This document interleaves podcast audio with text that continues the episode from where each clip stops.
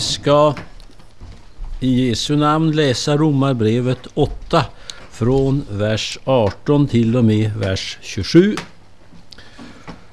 Romarbrevet 8 från vers 18 till vers 27. Jag menar att våra lidanden i denna tid ingenting betyder mot den härlighet som ska uppenbaras och bli vår. Ty skapelsen väntar otåligt på att Guds söner ska uppenbaras.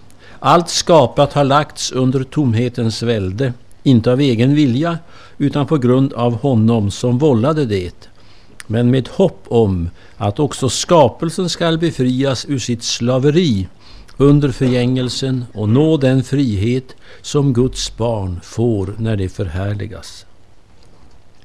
Vi vet att hela skapelsen ännu ropar som i födslovåndor och till och med vi som har fått anden som en första gåva, också vi ropar i vår väntan på att Gud skall göra oss till söner och befria vår kropp. I hoppet är vi räddade, ett hopp som man ser uppfyllt är inte något hopp. Vem hoppas på det han redan ser? Men om vi hoppas på det vi inte ser, då väntar vi uthålligt. På samma sätt är det när Anden stöder oss i vår svaghet. Vi vet ju inte hur vår bön egentligen bör vara, men Anden vädjar för oss med rop utan ord. Och han som utforskar våra hjärtan vet vad Anden menar, eftersom Anden vädjar för det heliga, så som Gud vill. Låt oss be.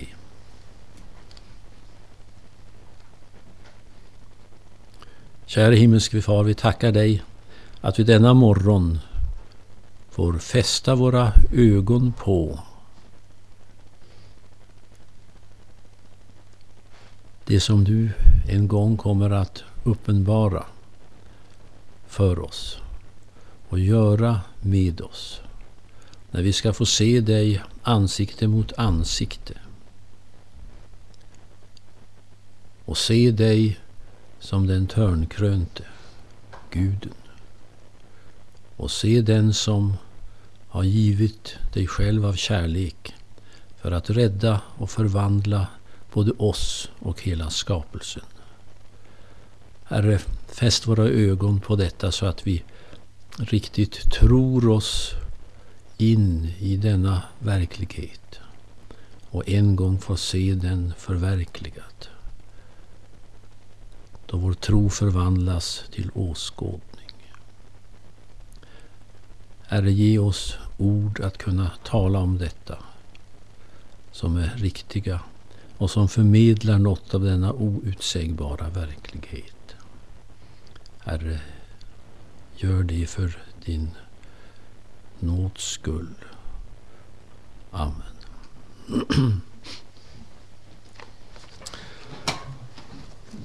Ja, först ska vi titta på sammanhanget för vår text från Romarbrevet 8. Romarbrevet 8 är ju det kapitel i Bibeln i Nya Testamentet som talar mest om den helige Ande, om Guds ande, Kristi ande, den helige Ande. 21 gånger förekommer ordet pneuma. Många biblisk, eh, engelska bibelöversättningar låter eh, pneuma stå för Guds ande 19 gånger, somliga 17 gånger. Eh, så det är det mest karismatiska kapitlet som Paulus har skrivit kan vi säga. Och vi kan dela Romarbrevet 8 i fyra delar. Livets ande i vers 1-11. För det andra barnaskapets, sonskapets ande i vers 12-17. Och det som är vårt avsnitt, anden som förstlingsfrukten från vers 18 till 30 och den fjärde avdelningen från 31 till 39, Guds kärleks och härlighets definitiva triumf. Vi kan säga att eh, avsnittet som vi har läst är en höjdpunkt för kapitel både 6 till 8 och faktiskt också för hela argumentationen från första kapitlets 18 vers till vers 30 i kapitel 8. Därför att Paulus han utarbetar här eller presenterar här den kosmiska omfattningen av frälsningen. Men han gör det i Adam-termer. Därför att eh, i kapitel 1 och kapitel 5 så har Paulus talat om att Adam eh, har dragit med sig hela mänskligheten i fallet från Gud. Eh, och eh, i 3.21 till 6.23 så beskrivs hur Gud, vad Gud har gjort för att eh, restaurera, att återupprätta mänskligheten och universum. Eh, jag väljer medvetet att se på Romarbrevet nu utifrån hela skapelsens perspektiv eftersom det är vårt tema. Och förlösning är här hos Paulus inte så mycket, eller inte alls en flykt från skapelsen utan en fullbordan av skapelsen så som Gud hade tänkt skapelsen. Och nu kan man säga att Paulus budskap är som en ellips med två brännpunkter. Den individuella frälsningens brännpunkt och den kosmiska frälsningens brännpunkt. Och i vår lutherska pietistiska tradition har vi betonat den individuella frälsningens brännpunkt. Vi har sagt flera gånger att den ortodoxa kyrkan har understrukit och på ett sätt lagt trycket på den kosmiska dimensionen av frälsningen.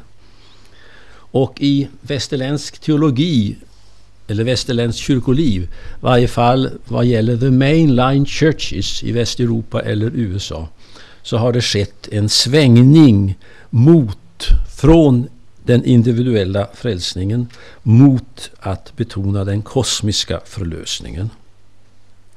Samtidigt har det medfört en eh, universalistisk syn, det vill säga hela skapelsen ska bli frälst och så drar man slutsatsen därmed blir alla mänskliga individer också frälsta, vare sig de tror på Kristus eller inte. Eh, det är i den teologiska kontexten vi står när vi försöker tala om de här sakerna. Och nu är det så att i Bibeln så betonas både den individuella och den kosmiska dimensionen. Men det är helt klart att det som man brukar kalla för den, den antropocentriska koncentrationen, det vill säga eh, Bibelns författare, framförallt det Nya Testamentet, koncentrerar sig på individens eh, omvändelse. Eh, det behöver vi behålla. Eh, utmaningen för oss i folkkyrkornas kontext är att utvecklingen har gått oerhört snabbt emot att man helt och hållet koncentrerar sig på den kosmiska dimensionen av frälsningen. Och man betraktas nästan som lite medeltidsaktig om man betonar människans omvändelse och talar om att det finns faktiskt ett innanför och ett utanför. Eh, men samtidigt ska vi vara klar över att den kosmiska dimensionen finns i det bibliska materialet och här hos Paulus som vi har hört. Och det gäller för oss att hitta en rätt balans där. Men nu till vår text. Paulus har i vers 17 sagt är vi barn är vi också arvingar, Guds arvingar och Kristi medarvingar, om vi delar hans lidande för att också få dela hans härlighet. Och därmed kommer han in på lidandets problem. Och det är helt klart att eh, många av de nykristna frågade Paulus varför måste vi lida? Du har ju sagt, eller du säger ju, att Guds rike består inte i mat och dryck utan i rättfärdighet, fred och glädje i den helige Ande. Men hur står det till med friden och glädjen i den helige Ande i våra liv? Vi får ju uppleva så mycket svårigheter därför att vi har blivit kristna. Och du har ju lovat att vi ska dela Kristi härlighet, men vad har det blivit av det? Det var en fråga som Paulus säkerligen väldigt ofta fick från nykristna och som sen har följt eh, kristna missionärer. Och då refererar Paulus dem tillbaka till kapitel 6 och säger att det är inte alls något eh, konstigt. Därför att har du blivit Kristi efterföljare, du har trott, börjat tro på Kristus, du har döpts till Kristus, har du döpts till hans död och till hans uppståndelse. Och att du delar Kristi lidande nu, det är ett tecken på att du är en sann kristen. Du har verkligen blivit kristen.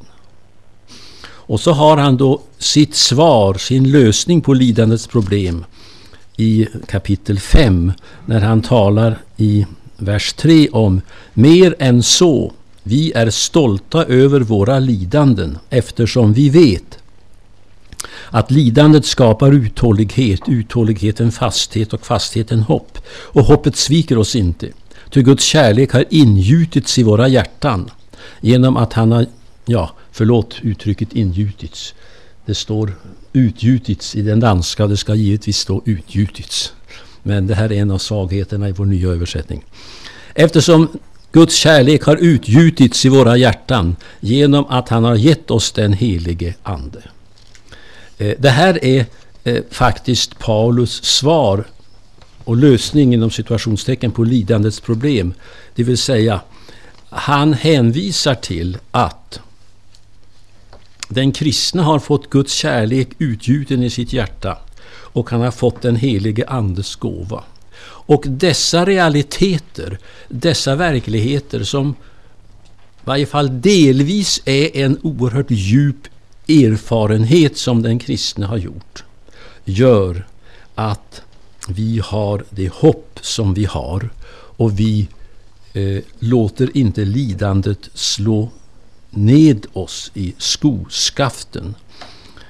Därför att vi vet utifrån att Guds kärlek har uppenbarats för oss och vi har fått del i den och vi har fått den helige Andes gåva. Och de två så att säga, gåvorna tillsammans talar om den härlighet som ska uppenbaras och som vi har börjat något ana. Och den ska hundraprocentigt bli vår en dag. Och så försöker Paulus sen besvara varför skapelsen måste vänta ivrigt på Guds barns söners uppenbarelse. Ty skapelsen väntar otåligt på att Guds söner ska uppenbaras.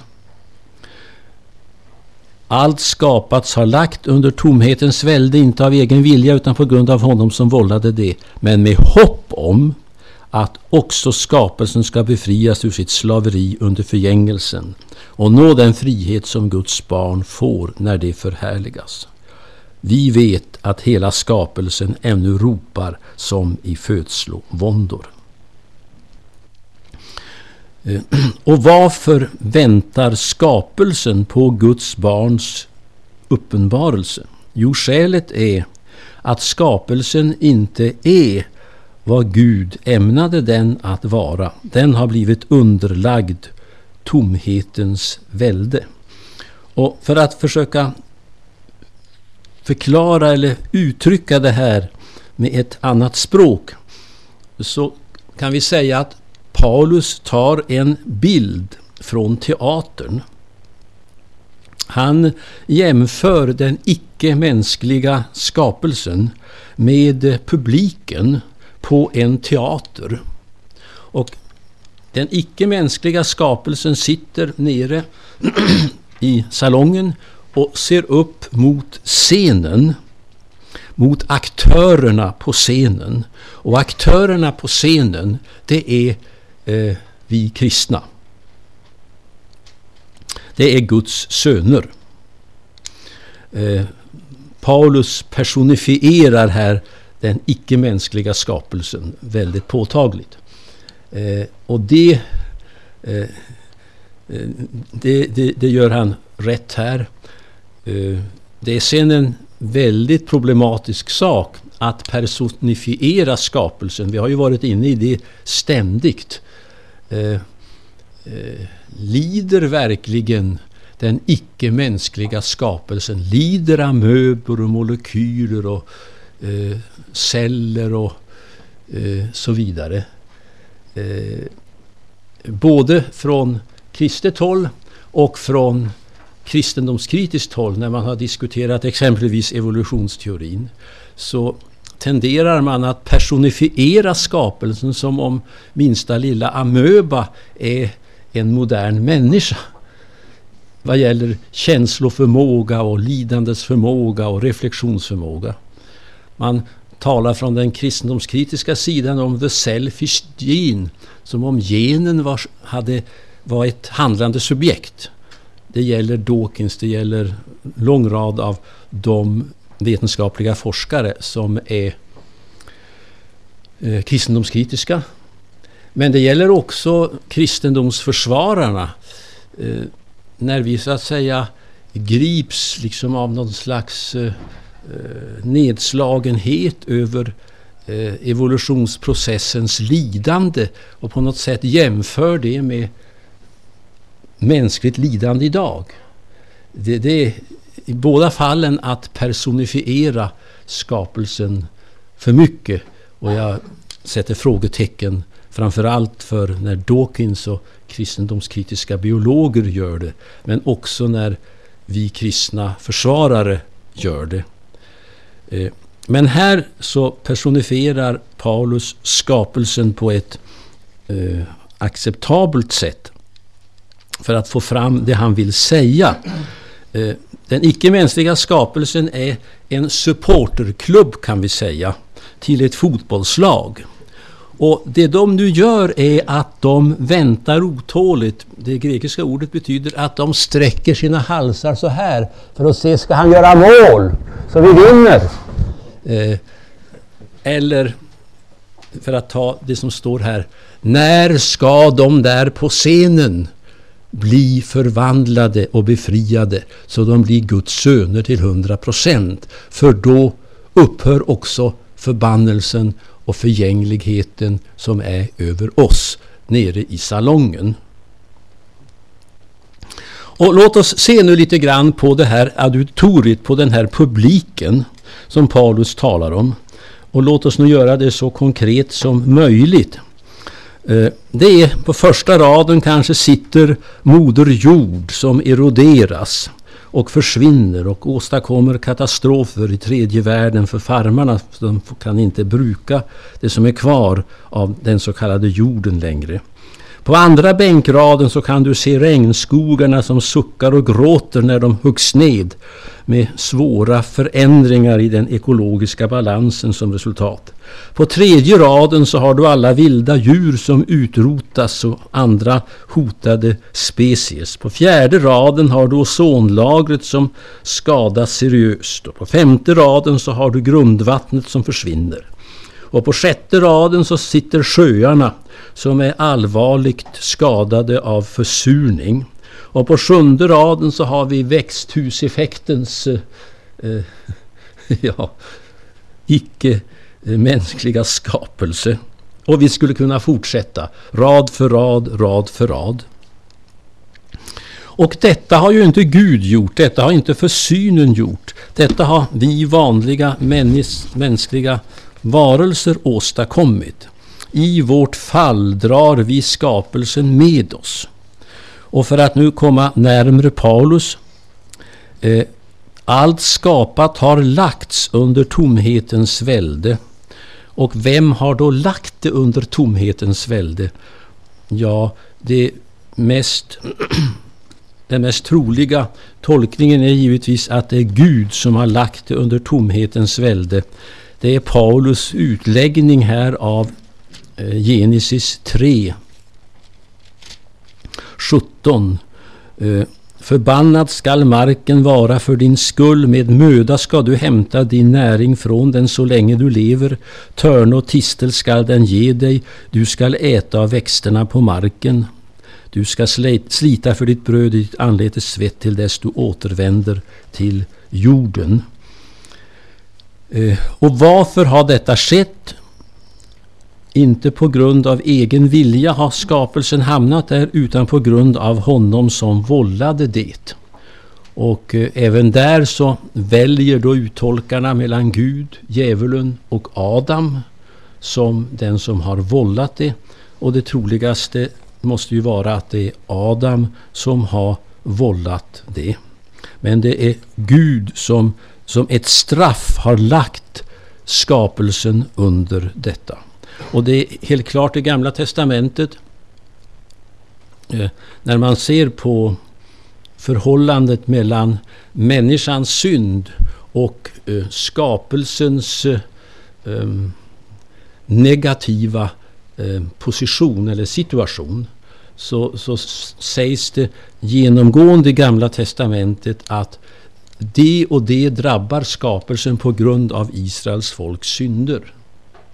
Men hur det sambandet ska sen utvecklas är ju väldigt svårt eh, att, att uttala sig om.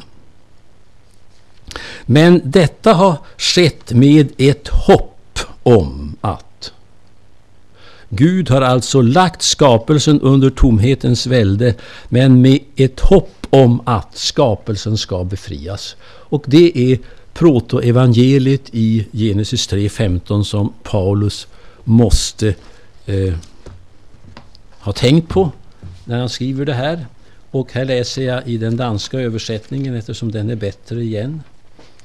Eh, jag sätter fiendskap mellan dig och kvinnan, mellan ditt avkom och hennes. Hennes avkom skall knuse ditt huvud och du skall bide hennes avkom i hälen.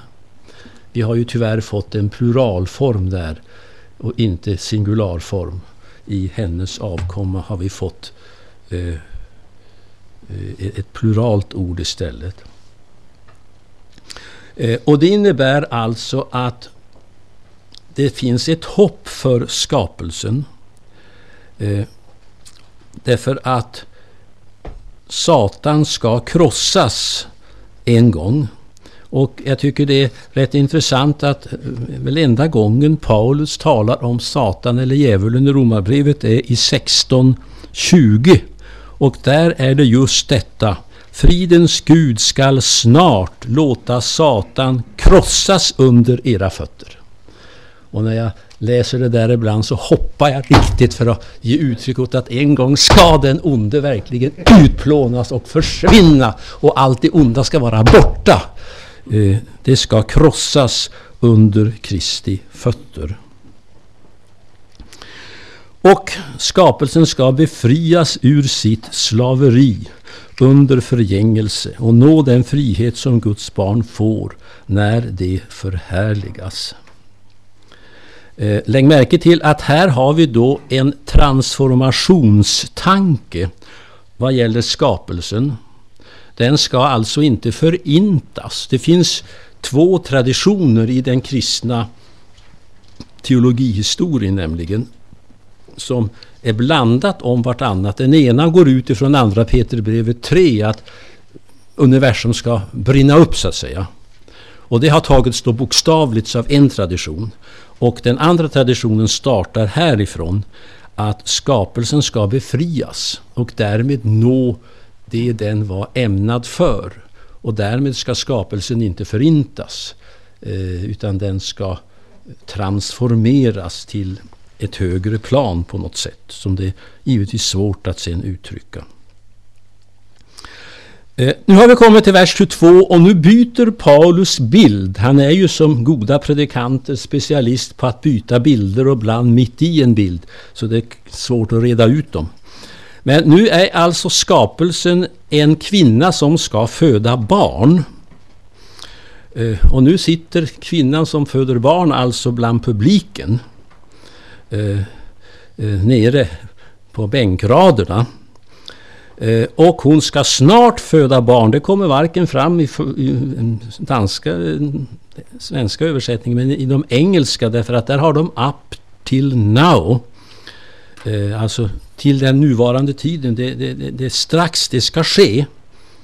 Och eh, hon ropar nu i födslovåndor för det gör ont. Och det är då, skulle vi kunna säga, naturkatastrofer och människans sätt att eh, missbruka eh, jorden och den icke-mänskliga skapelsen. Eh, tänk på ödeläggelsen via atomvapen eller möjligt kärnvapenkrig. Vilken fruktansvärd destruktion av skapelsen. Hur kommer inte då skapelsen att ropa i födslovåndor och förtvivlan? Men födelsen ska snart ske enligt Paulus perspektiv här. Och nu ska vi tänka efter. Vad är det skapelsen som sitter i bänkarna som en åhörarskara eller en publik? Vad är det som de väntar på i vers 19? Jo, de väntar på två saker. De väntar på att människan, den kristna människan ska nå sin fulla befrielse. Och de väntar otåligt på den. Därför att de vet att Guds sista ord är inte att förbanna, att lägga under förgängelse, att döma. Utan Guds sista ord är att upprätta och rädda och restaurera. Och de väntar nu på att aktörerna på scenen, Guds söner, ska bidra till detta positivt. Och här finns det nu två konklusioner som kristna drar av det här. Antingen drabbas man av en eskatologisk förlamning, som det heter. Det vill säga en oförmåga att handla socialt och politiskt.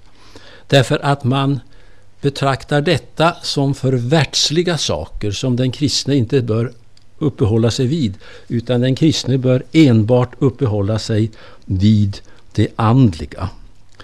Det är ingen idé att arbeta för någon förbättring av samhälle eller miljö.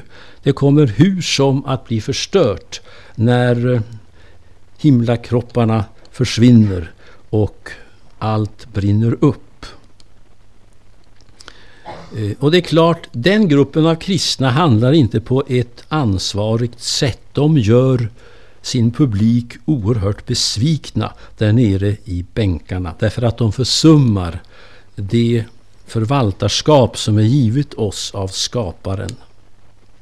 Och de förstår förlösning som förlösning från skapelsen och inte som en förlösning också av skapelsen. Men en annan grupp kristna drar motsatta konklusioner. Är Gud så intresserad från sin sida att transformera hela skapelsen och få den att nå slutmålet eh, så ska vi, Guds söner, som är förstlingarna som har börjat att upprättas. Skulle vi då inte vara lika angelägna som Gud för skapelsens eh, bibehållande, bevarande och integritet? Och därför, när publiken ser Guds söner på scenen agera som den andra gruppen, eh, då eh, blir de glada. Eh, de väntar att vi ska agera på det sättet. Och när jag en gång höll det här bibelstudiet för Mekanesekyrkans Eh, ledning så kunde jag ju inte låta bli nere i Etiopien att betona hur väl de lyckas hålla ihop den personliga evangelisationen, att vinna människor för Gud och på den tiden se kyrkan växa med mellan 10 och 15 procent varje år.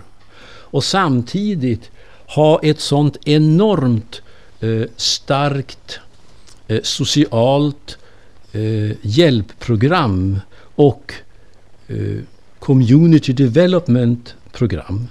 Inte bara med undervisning och medicinska kliniker och sjukhus eh, och hjälpverksamhet utan också det som kallas för Comprehensive Rural eh, development eh, med att bevara jorden, beskoga avskogade områden, eh, progressiva eh, jordbruksprojekt, vattenutveckling, konstbevattning, eh, ändra på floder så det kan hjälpa till att bevattna åkrar, skapa dammkonstruktioner, arbeta fram ständigt ny appropriate technology så man inte behöver slita på naturens resurser och så vidare och så vidare och så vidare. Och jag sa att eh, hör ni inte hur naturen klappar och applåderar era insatser? Och jag måste ju säga att jag har aldrig fått ett sånt positivt gensvar av de som arbetade med development i, i Mekanesekyrkan som vid det tillfället. De kände sig riktigt, riktigt glada. Eh, I det här sammanhanget finns det då skäl att komma med en slags luthersk mm, tillrättaläggning eller utredning av förhållandet mellan Guds två armar, Guds skapelsearm och Guds frälsningsarm. Vi kristna är ju inte specialister på utvecklingsfrågor därför att vi är kristna. Eh, vi är kallade att ägna oss åt det vare sig vi är kristna eller inte. Därför att vi är skapade som förvaltare av denna jord. Eh, men, men det ingår också att den kristna kyrkan är kallad att vara ett avantgard även på detta område för att leva fullt bibliskt. Mer vill jag inte säga just nu.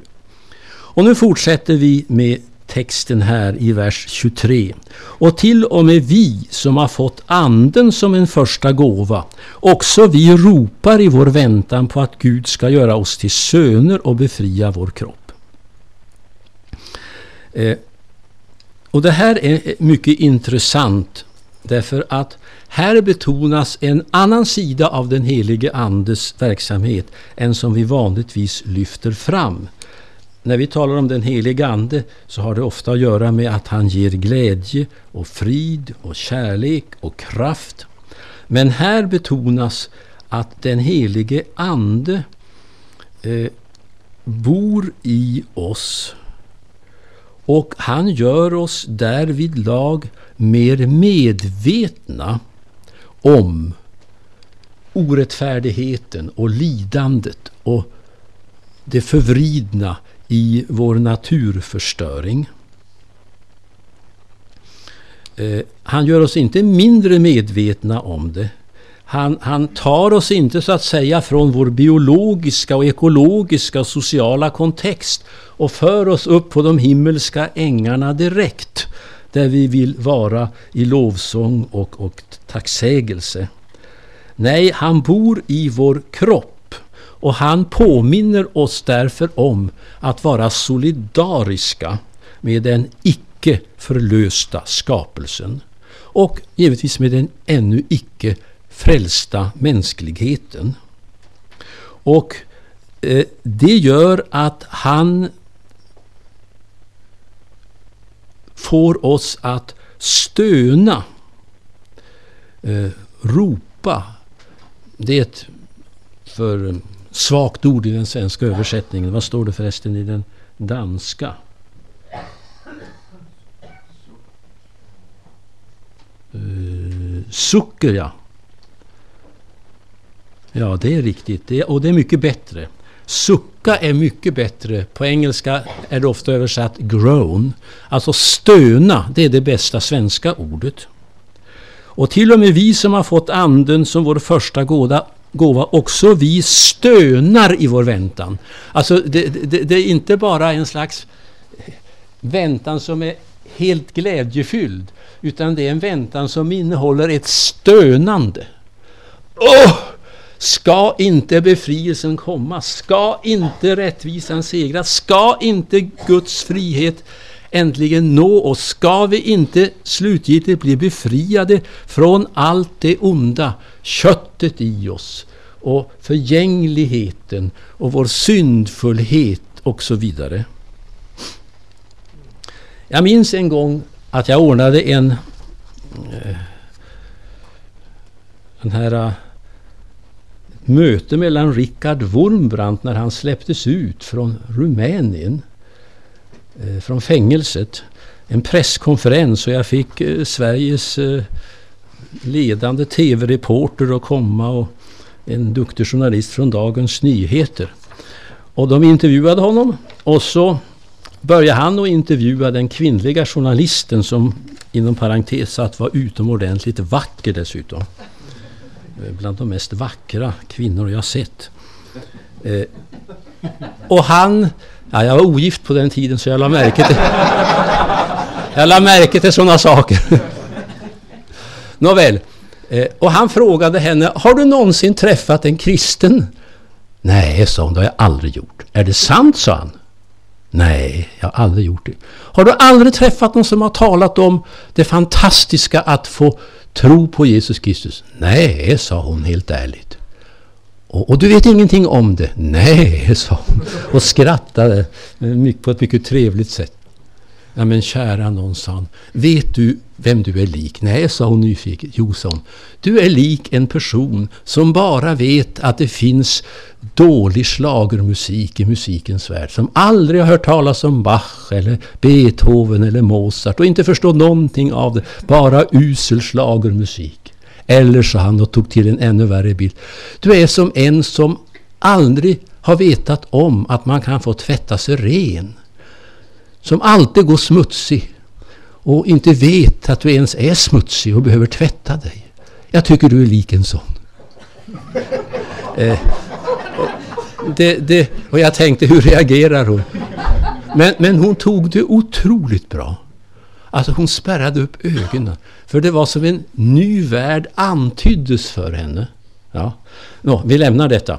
Eh, men, men, men den helige Ande, han gör den kristne blir som fylld av den heliga Ande ännu mer medveten om lidandet i världen, ännu mer medvetet om hur galet allting är, ännu mer medveten om nedslitningen av människan och alla onda mekanismer och lidandet i alla avseenden. Det blir den andefyllda människan ännu mera insiktsfull om. Om det är den heliga Ande som, som bor i henne och verkligen får tag på henne. Det är det som Paulus menar här. Också vi stönar i vår väntan på att Gud ska göra oss till söner och befria oss. Har man sett en glimt av den himmelska världen och vet att jag är på väg dit och så vänder jag mig om och ser på mig själv och på andra, på hela min kontext. Då ser jag ju klyftan mellan fulländningens värld där borta och hur det står till. Hur hela världen vrider sig i vånda. Och jag är med i det, jag har inte flyttat ut ur det. Jag brukar säga att en fattig kristen Etiopien som svälter, svälter på samma sätt som en icke-kristen etiopier. Det är ingen skillnad. Vi, vi, vi, vi upplever lidandet och vi ser djupet av det kanske ännu mer om vi är uppfylld av den heliga Ande. Och därför fortsätter Paulus i vers 26. På samma sätt är det när Anden stöder oss i vår svaghet.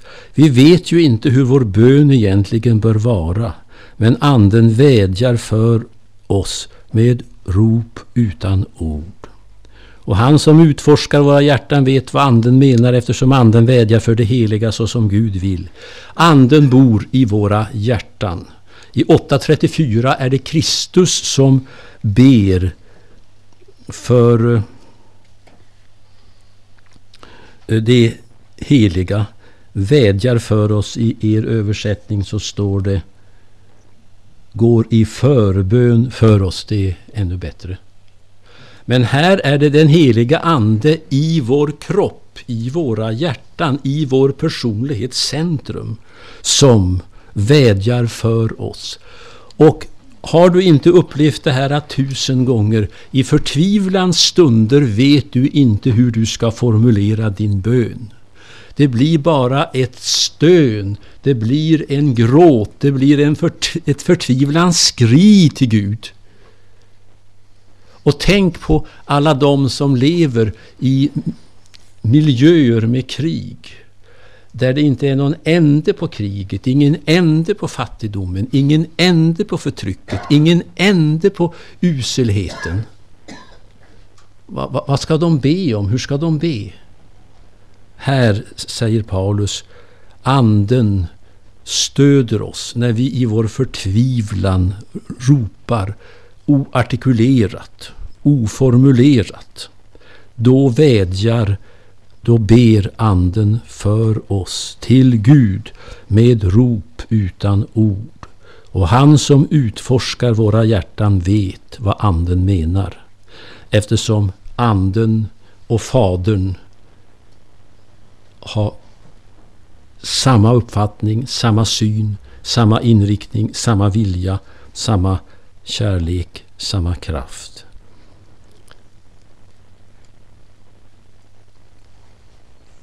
Så långt